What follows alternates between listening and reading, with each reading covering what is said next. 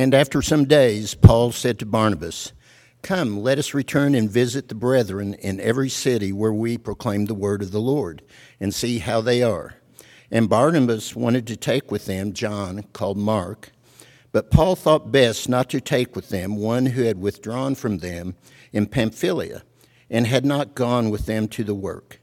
And there arose a sharp contention, so that they separated from each other. Barnabas took Mark with him and sailed away to Cyprus. But Paul chose Silas and departed, being commended by the brethren to the grace of the Lord. This is the word of the Lord.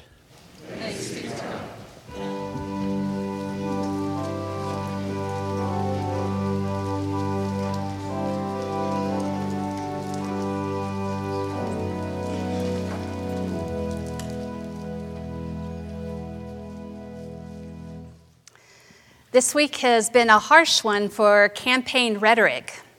And sadly, I think I could have made that same statement pretty much any week this year so far. And I think that we have more that's to come. I think we can expect from all the parties involved more interrupting one another, more sarcasm, more name calling. It's a sad time when we've seem to have lost our sense of civility and respect for one another. Now, we tend to view it differently uh, when it's a party, a political party that we support versus the other party. We can appreciate when our political party is pointed and unafraid to speak the truth. But we tend to describe the same type of comments from the other side as being rude, offensive, inappropriate.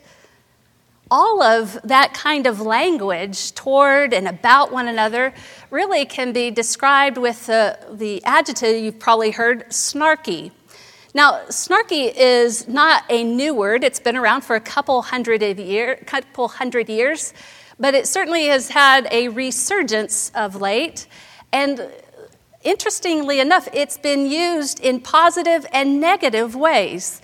People can appreciate when their party or candidate is snarky in their returns, uh, but they don't appreciate from the other side.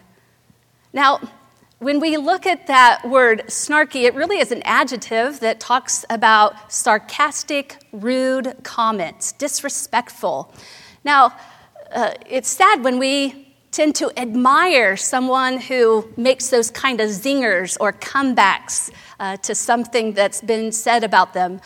I think it's important for us to look at the antonyms of snarky. If you look up the opposite words to snarky, you're going to find patient, kind, gentle, and loving. What are the kind of responses that we feel called to give in a time of conflict? What are the type of attitudes that we want to encounter in the world? We're called to something better. Last fall, I read the book Love Your Enemies by Arthur C. Brooks. It's a great book, and I highly encourage it to people to read. Uh, the full title is actually Love Your Enemies How Decent People can save America from the culture of contempt. And that came from a quote he made in a speech at Harvard University in 2017, where Brooks said, uh, Arthur Brooks uh, said that our, uh, the problem with American politics in our country is not an anger problem, but a contempt problem. It's not an anger problem, it's a problem with contempt. Now, Contempt is anger, but it's mixed with disgust. It implies that the other person is, is less than, it's not worth the time. They are um, to be cast aside. And we are called to something better than that. We are called to treat each other with respect and to remember that the love that God has for all people, no exceptions. We are called to love and respect even in times of conflict, even in times that the other side might not be so loving and respectful toward us. We can't lower ourselves to the level of contempt because when we do, we lower ourselves. Now, if we are going to find times that we argue and disagree with our family and friends, surely there will be times that we argue and disagree with coworkers, acquaintances, and neighbors. And we're called to love our neighbors, no exceptions. How can we exhibit those attributes of patience and kindness and gentleness and being a loving person even in the midst of conflict? This morning, I'm bringing to a close our sermon series, Love Your Neighbor, No Exceptions.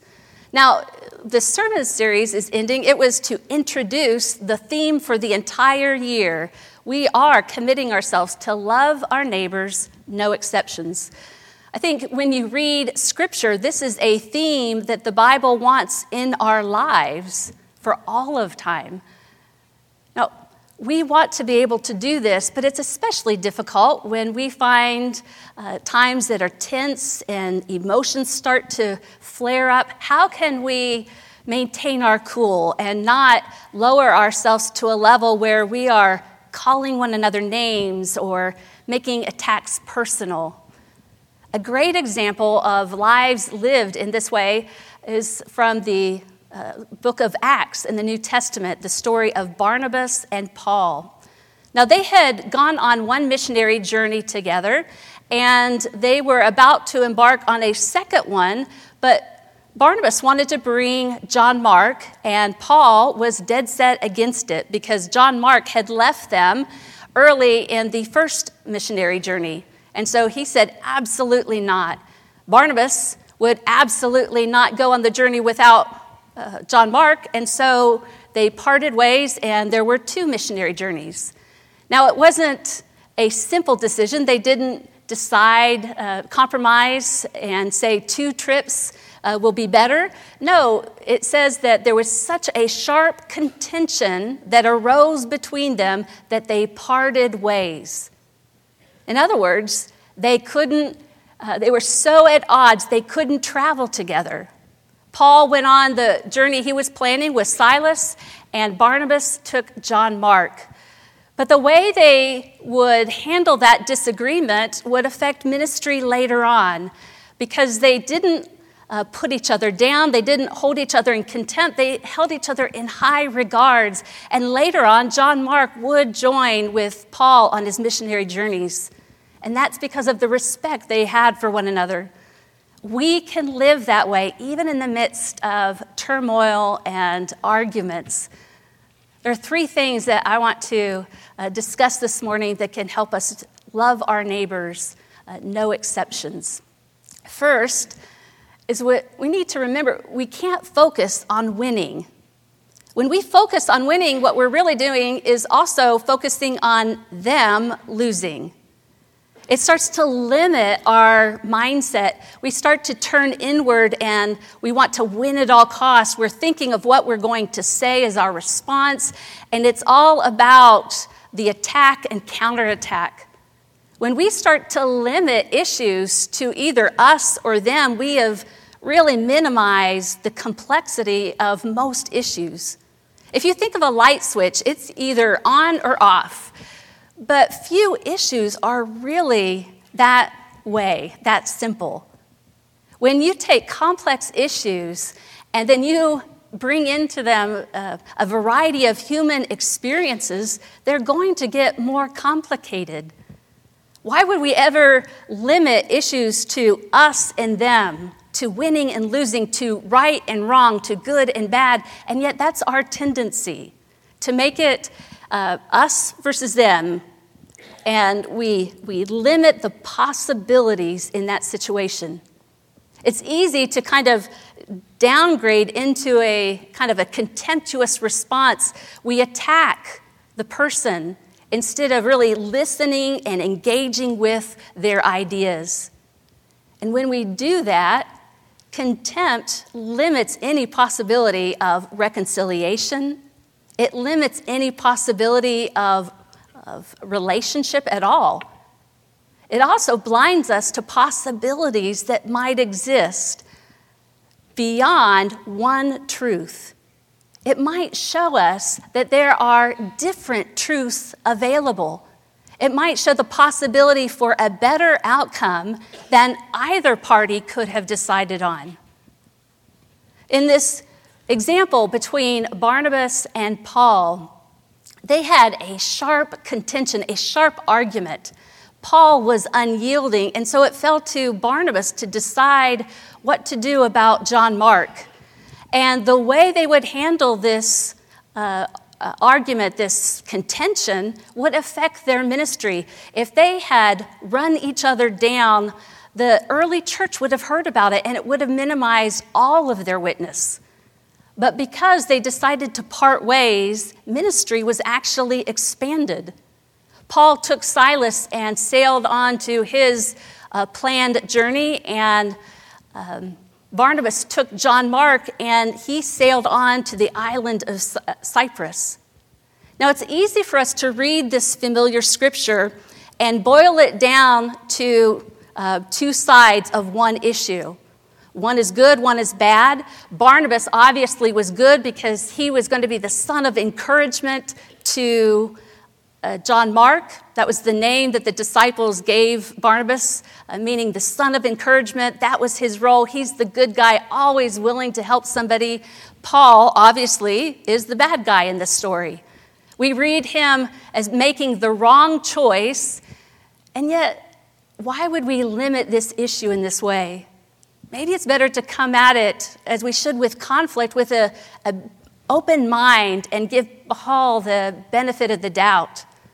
When they went on the trip together, it's understandable that um, Barnabas was with Paul. He had introduced Paul to the disciples. If you remember, uh, Paul was originally known by Saul, and he had been persecuting the Christians, throwing them in prison and standing by, affirming when they were martyred.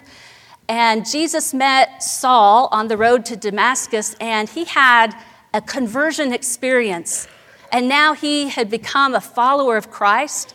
But you can understand why the, the disciples were reluctant to take Paul into their inner circle because they knew him to be the one who had hunted them down. It was Barnabas who had vouched for Paul.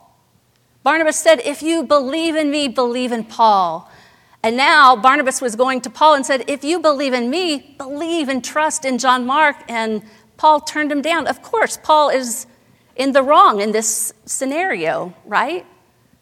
Except that this is such a critical missionary journey. They were returning to all the early churches that had been established. These were faith communities in their infancy.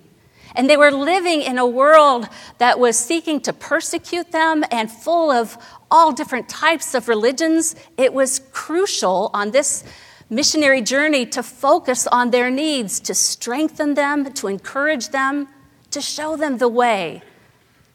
You can understand why Paul didn't want to risk taking John Mark again. He had abandoned them on the first journey for whatever reason. Maybe he was homesick, maybe he didn't feel well, maybe he was intimidated by the persecution. But early in the first journey, he had left them and gone back home. And it had caused them problems. They were short-handed.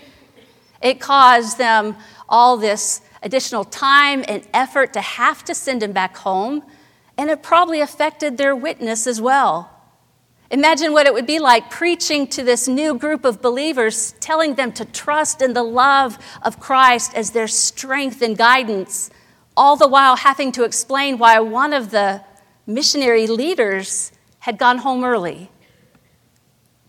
We can see why Paul didn't want to risk having to deal with John Mark again because he wanted to focus on the early churches those churches in a critical time and place, maybe he made the right choice. We can understand why Barnabas wanted to take John Mark. He believed in him, he saw potential in him, and he wanted to invest in that. We understand why that could have been the right decision. The way they handled it and treated one another, even though they parted company, it didn't diminish either one's ministry. In fact, it expanded it. Instead of one missionary journey, there were two. More people were reached for Christ. When we will maintain respect for one another, we can find that the outcomes are probably going to be better than we could have imagined. The relationships will be better. In the past, we've often lifted up the example of John Wesley and George Whitefield, their friendship, as a way to handle conflict and still respect one another. John Wesley was the founder of the Methodist movement, and uh, Whitefield was a younger contemporary of his. They studied at Oxford together, and they were involved in the Holy Club together. This was a small group of, of young men that were dedicated to growing in their faith and serving and doing missions around the community. Uh, they were closer than brothers. But Whitefield and Wesley disagreed in their theology. Whitefield believed in predestination, which is the doctrine that says that before time began, God predetermined a portion of humanity to be saved no matter what. But that also meant that since it was only a portion to be saved, that left a portion that were never going to be saved no matter what. Well, Wesley disagreed with this doctrine vehemently.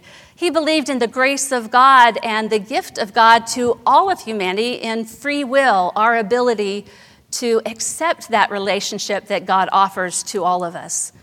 Now, even though they cared about one another, they didn't hold back in their theological arguments.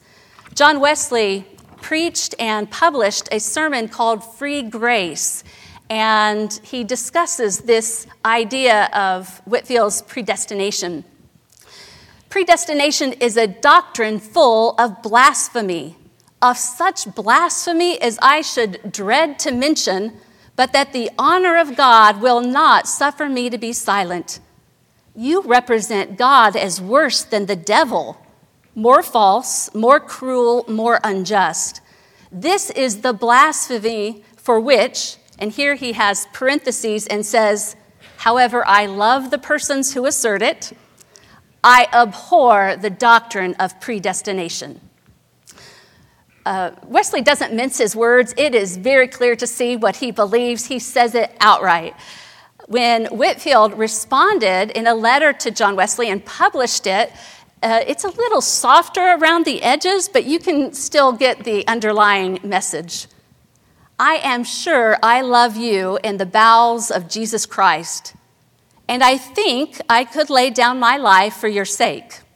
But yet, dear sir, I cannot help strenuously opposing your errors upon this important subject because I think you oppose the truth as it is in Jesus.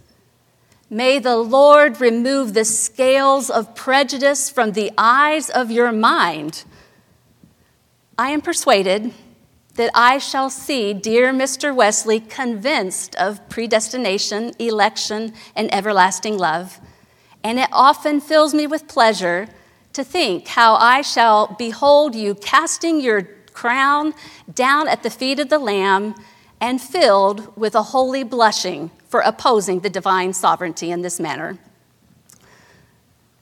Even though they were at complete opposite points on this theological doctrine, they never resorted to personal attacks. They cared for one another. In fact, when Whitefield was going on his uh, missionary journey to the United States to Georgia, it came, he was about to leave right after Wesley printed and published this sermon on free grace. And still, Whitefield asked Wesley to care for his congregation in his absence. Whitefield requested that Wesley be the one who preach his funeral sermon and in that sermon, Wesley spoke in the highest regards of Whitefield, of this incredible man of faith who had accomplished so much for the kingdom. Now, it's not just that they are a great example for how we can be passionate in our disagreement and yet still care and show respect for one another. It also shows that even though they parted ways, their ministry wasn't diminished by their uh, conflict, it actually was multiplied. Wesley would give rise to the Methodist movement, and Whitefield was an incredible preacher and evangelist and integral to the revival that was happening in the United States. Incredible people of faith. It helps us to remember a quote that was given by Dr. Martin Luther King Jr., where he said, Let no man bring you so low as to cause, him, uh, cause you to hate him. Second, we are called to take the high road.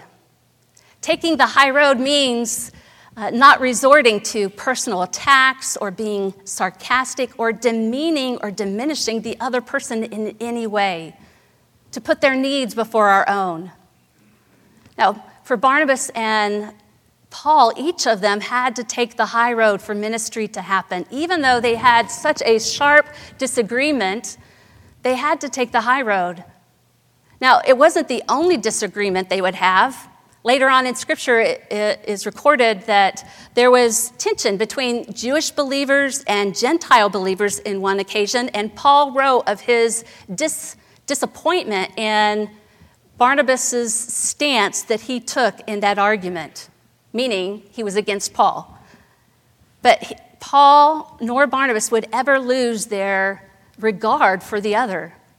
For Barnabas, he had a choice to make because Paul was so pointed he wouldn't take John Mark. It was up to Barnabas to decide what to do.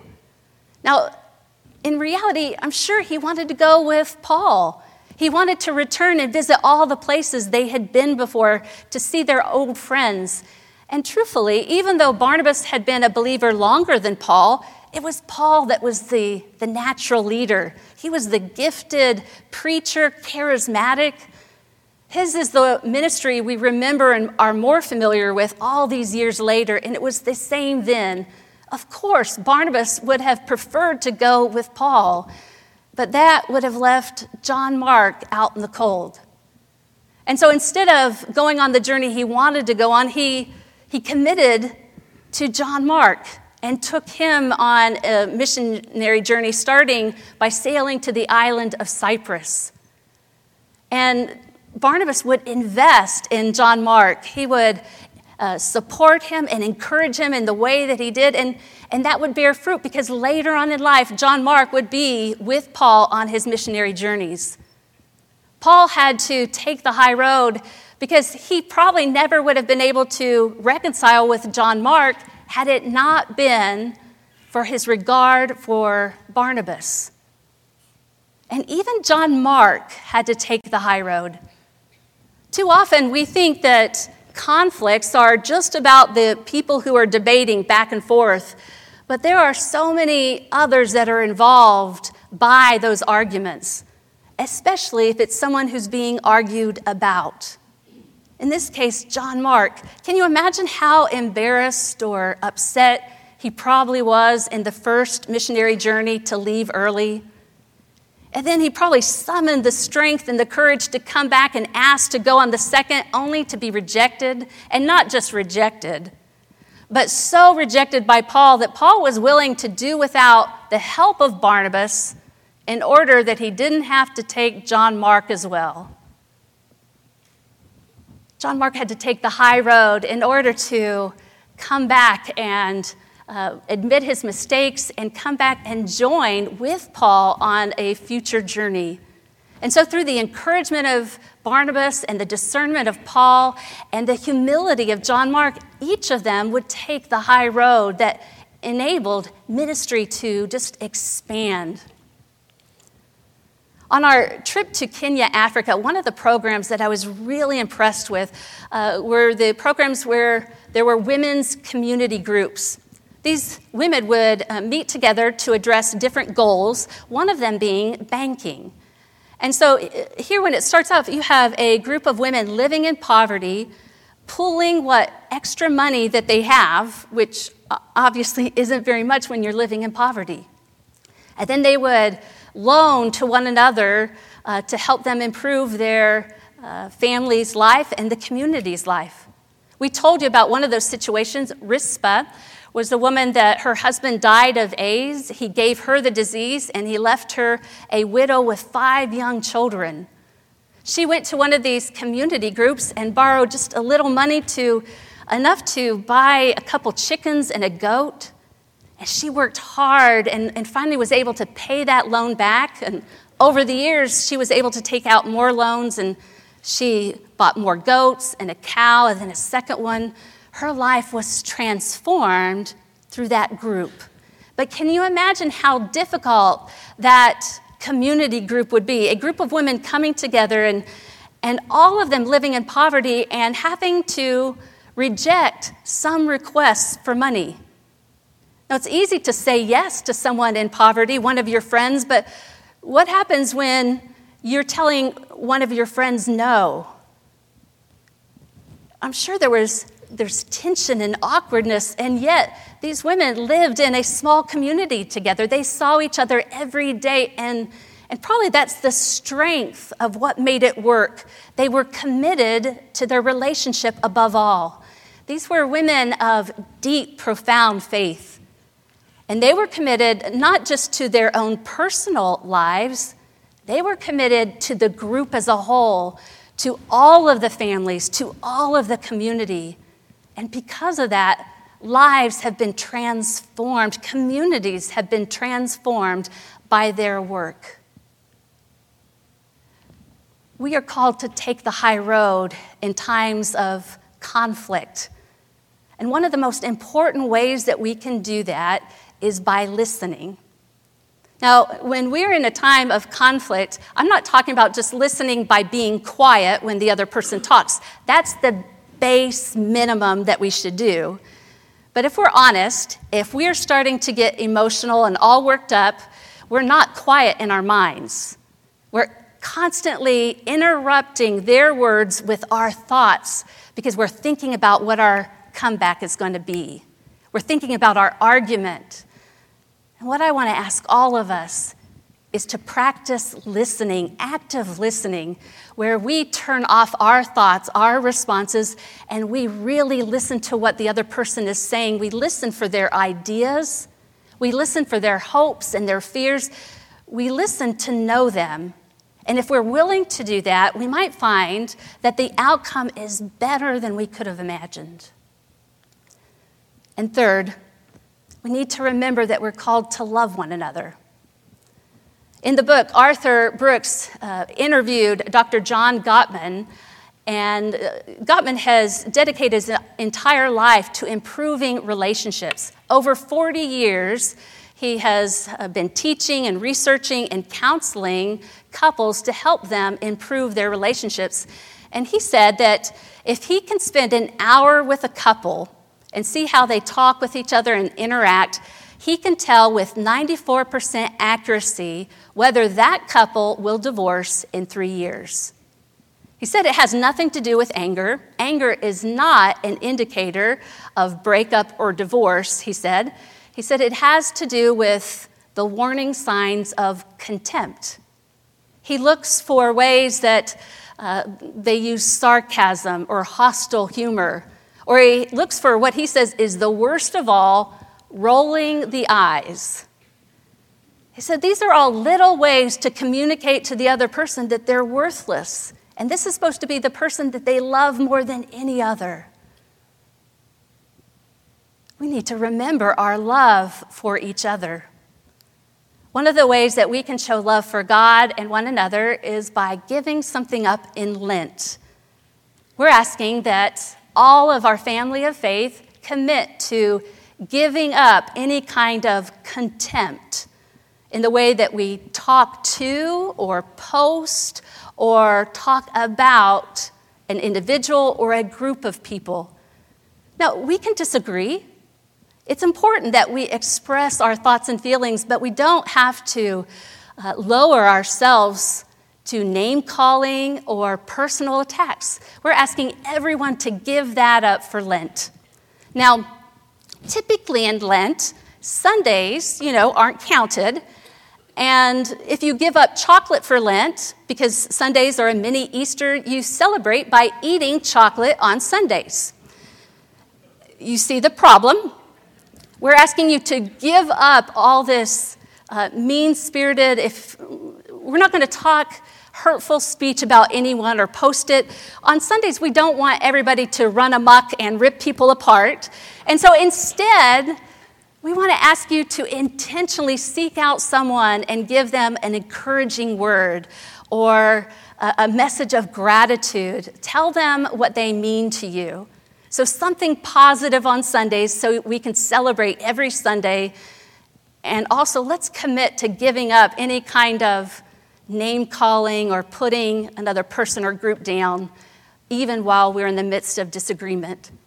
It's especially important that our loved ones know in the midst of a time of tension, we have never forgotten about them. We've never forgotten our love for them.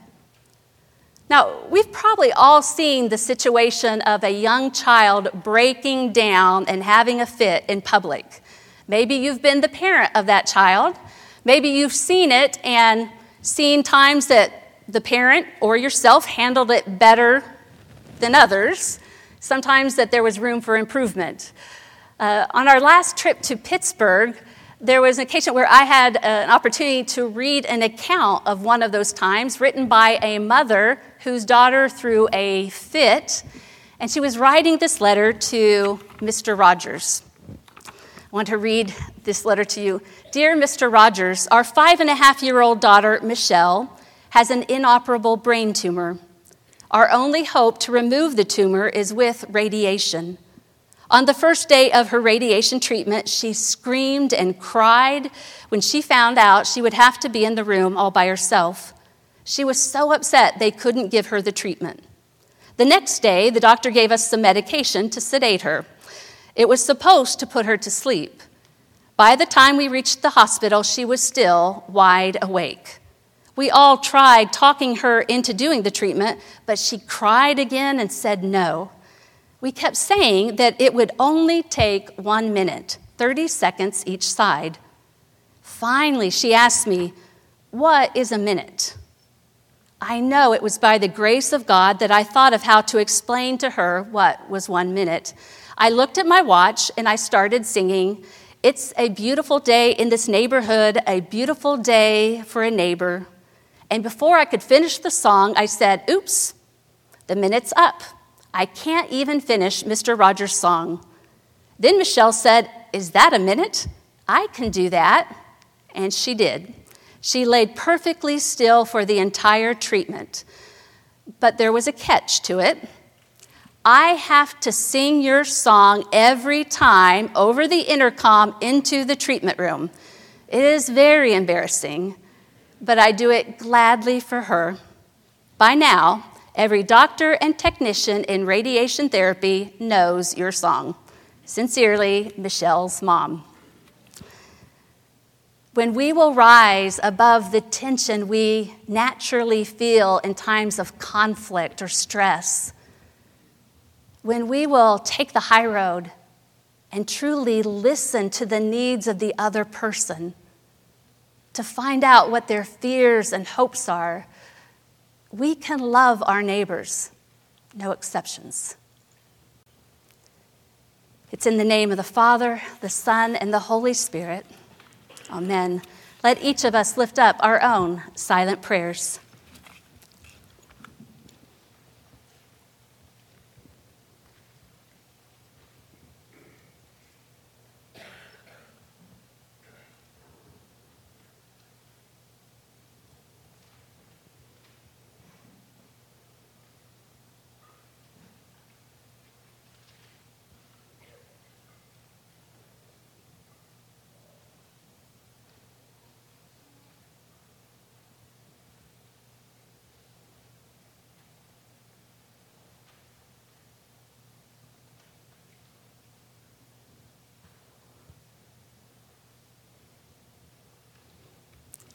Amen.